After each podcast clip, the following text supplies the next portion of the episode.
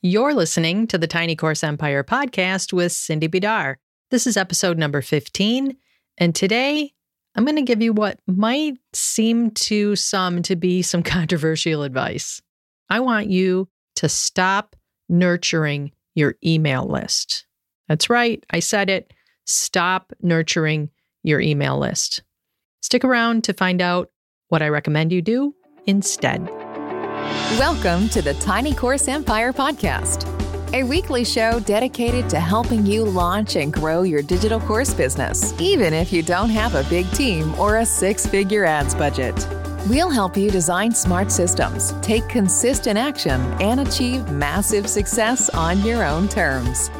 Now, here's your host, Cindy Bidar. Hey, welcome back to Tiny Course Empire podcast. This is Cindy Bidar, your host, and I hope you're having an amazing Thursday or whatever day you happen to be listening to this episode on. Today, we're talking about nurture sequences, and you might have noticed from the intro that I'm not a fan. So, let's talk about first what a nurture sequence is in case you are not familiar with the term. A nurture sequence is basically an autoresponder sequence that goes out after someone downloads your freebie or your opt in offer or your lead magnet or whatever you want to call it. So somebody comes to your site, they see this amazing offer for free, get my budget tracker, get my free funnel builder, get my free templates, whatever it is. They opt in, they download it, and after that, they get a series of emails. It might be five to seven emails. It might only be one. It might be a whole year's worth of emails. Who knows? Everybody's got different strategies they use here, right? But that's what's called a nurture sequence. And the basic idea behind it is that you want your new subscriber to get to know you. It's get to know you content, it's for relationship building and just to kind of build trust, right? That's what nurturing is all about to make people more comfortable with you. And when I was researching this episode, I came across a blog and I didn't write down where it was from, but what they said, and I'm quoting here, is Unfortunately, nurture sequences aren't fun to make. They're confusing and seem to have an alarming number of components.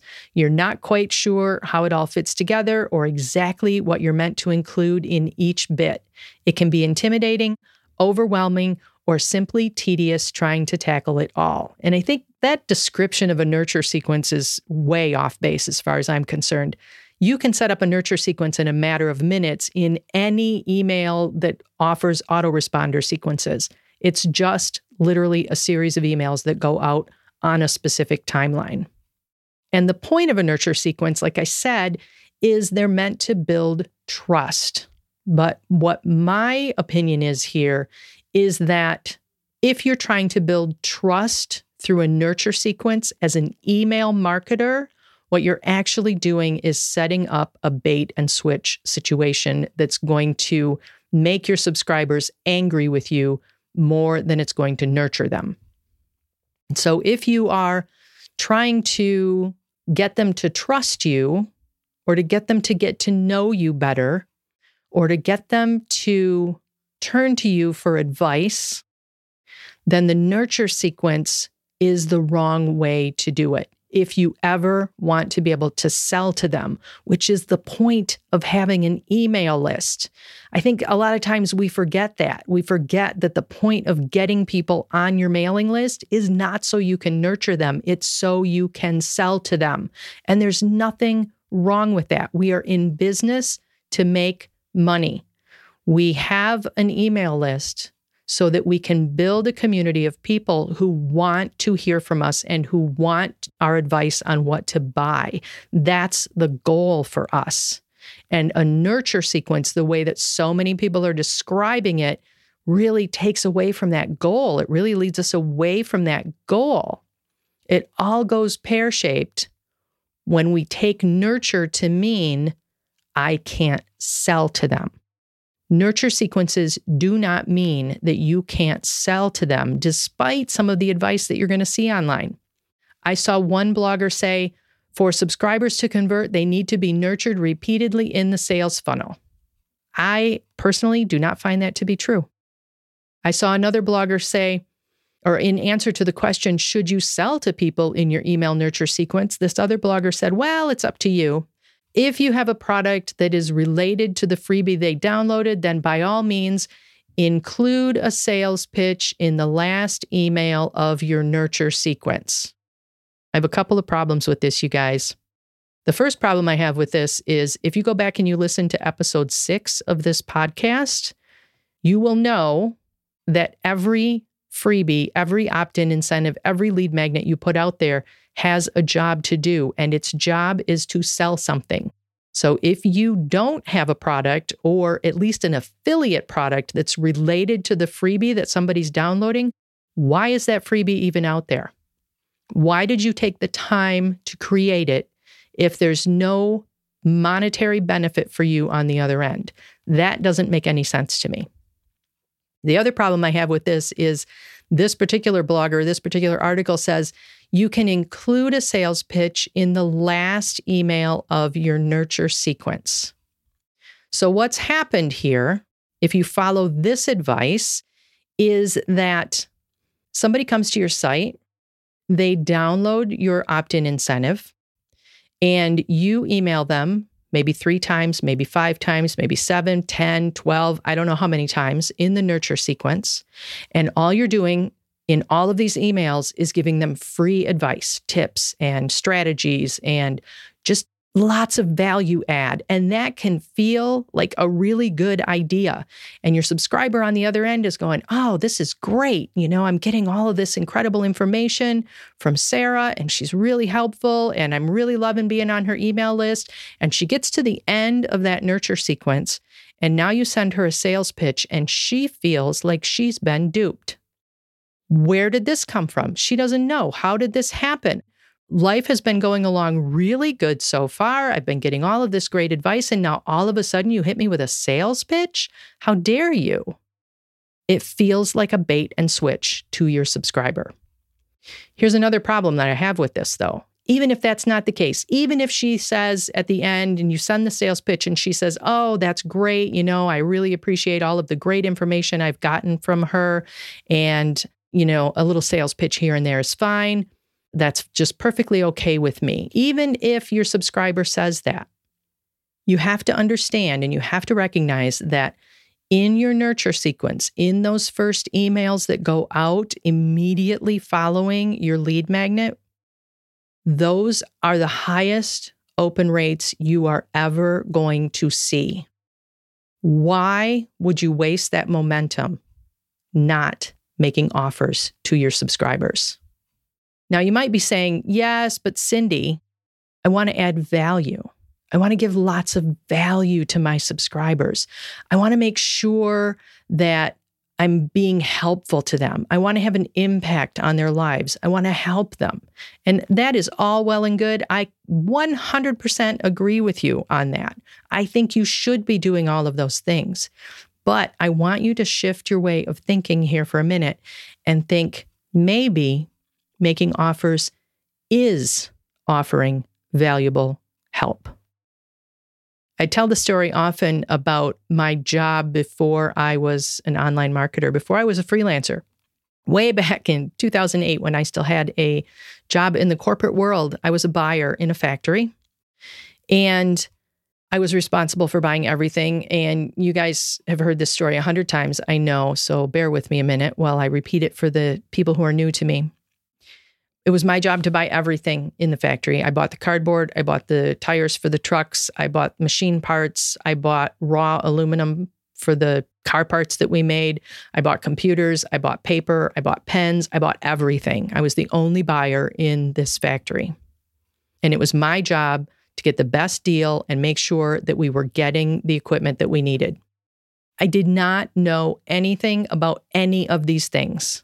I didn't know anything about truck tires or cardboard to pack parts in or what aluminum grade we needed. None of that. But that was okay. I could still do my job because I had salespeople who came to me and said, This is the grade of cardboard you need, and here's why. Or they came to me and they said, You need new truck tires, and here's how I know why, and here's what can happen if you don't replace them, and here's what I recommend you replace them with. And that was valuable information to me. I never looked at the salespeople who walked into my office and thought, why are you here? I don't want to talk to you. How dare you make offers to me? How dare you try and sell me something? They were doing their job, and you're doing your job with your email list. And part of that nurturing that you're doing, part of that help that you're providing is to make offers to your subscribers, is to help them make buying decisions. That's how we add value to their lives. That's how we add value in the emails that we send. And if we're not making offers, you're not offering as much value as you could be. You're not making the impact that you could be making if you were to say, hey, I found this thing and it's really cool. And here's why you need it. And here's how it's going to help make your life better. That's what your people are turning to you for.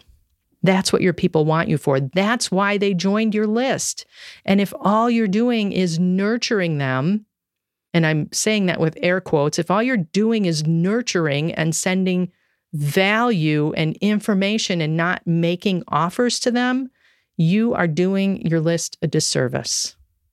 So I want you to stop nurturing your list. At least stop nurturing them in the way that that word is has come to mean because it's not doing you any favors as a business owner, and it's not doing your subscribers any favors either. They count on you to be making offers, they count on you to be the expert in your field, to be the one that they can turn to for good advice. And that good advice includes what should I be buying?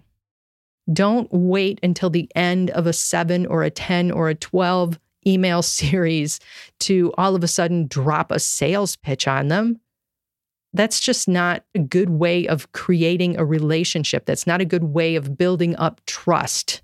They're not going to trust you if you do that. They will trust you if from the very beginning you say, Hey, I don't know everything, but I know this amazing tool will change your life. Here's where to buy it for yourself. They don't have to buy it.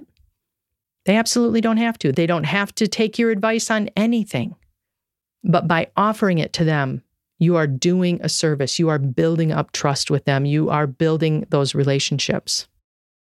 Now, listen, there is one reason and one reason only that I will set up a nurture sequence and not make a sales pitch throughout the entire sequence.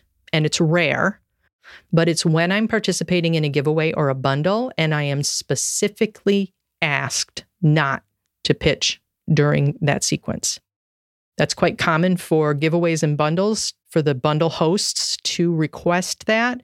And the reason behind that is because a lot of people go overboard with their sales pitch. They think that the only reason to get somebody on the list is to hard sell them all the time in every single email. In fact, I even heard not too long ago about a marketer, and I wish I could remember who it was, but about a marketer who gets people on a list. And if they don't make a purchase within the first 10 or 15 days, they unsubscribe them. We are in business to make money, and having an email list costs money. It costs money to get people on the list, it costs money to create lead magnets, it costs money to send out emails, it costs money to maintain the list, it costs money and time and effort of our own to be writing emails and sending out. So I can completely understand why you want people on your list who are going to pay you. Don't necessarily agree with unsubscribing people automatically who don't, but the point is don't go overboard with the nurturing unless you have a specific reason not to be making offers to a specific group of people, like that they came in through a bundle or a giveaway, and you are required to not make a pitch to them until the giveaway or the bundle is done. So if you're not nurturing, what are you doing? Well, like I said, we're still giving good information. We're still providing valuable resources. We're still making offers while we're creating value and adding value to the buying decision. That's our point. That's our goal as an email marketer is to add value to the buying decision. And you can do that while making offers at the same time. Don't be afraid to be yourself. Don't be afraid to take a stand and just send emails as you normally would. Send emails as you normally would to your broadcast list. I don't see a lot of difference between nurture emails, honestly, and what you would send to your general list out on a daily basis. But if you need some ideas, I do have 49 things you can send to your email list. You will find that at tinycourseempire.com slash 15. That is a free download for you. And while you're there, I would love to hear from you. Do you nurture your list or do you not? What do you think about nurture sequences in general? And what's been your experience with them? I'd love to hear. Maybe you completely disagree with me, and that is fine too. Hit me up in the comments and let me know. Have a terrific day, everyone, and I will talk to you all again next week. If you like what you hear on the Tiny Course Empire podcast, you're going to love all of the courses you'll find inside my Six Figure Systems membership. That's my monthly membership where we dig into online marketing for regular people like you and me. We don't do big launches or have the big headaches and the big expenses that come with them. Instead, we focus on creating repeatable, sustainable systems that continue to grow over time and that don't suck up all of our energy or require a 10 person team to manage. You can come see what we're all about at sixfiguresystems.com, and I'll see you on the inside.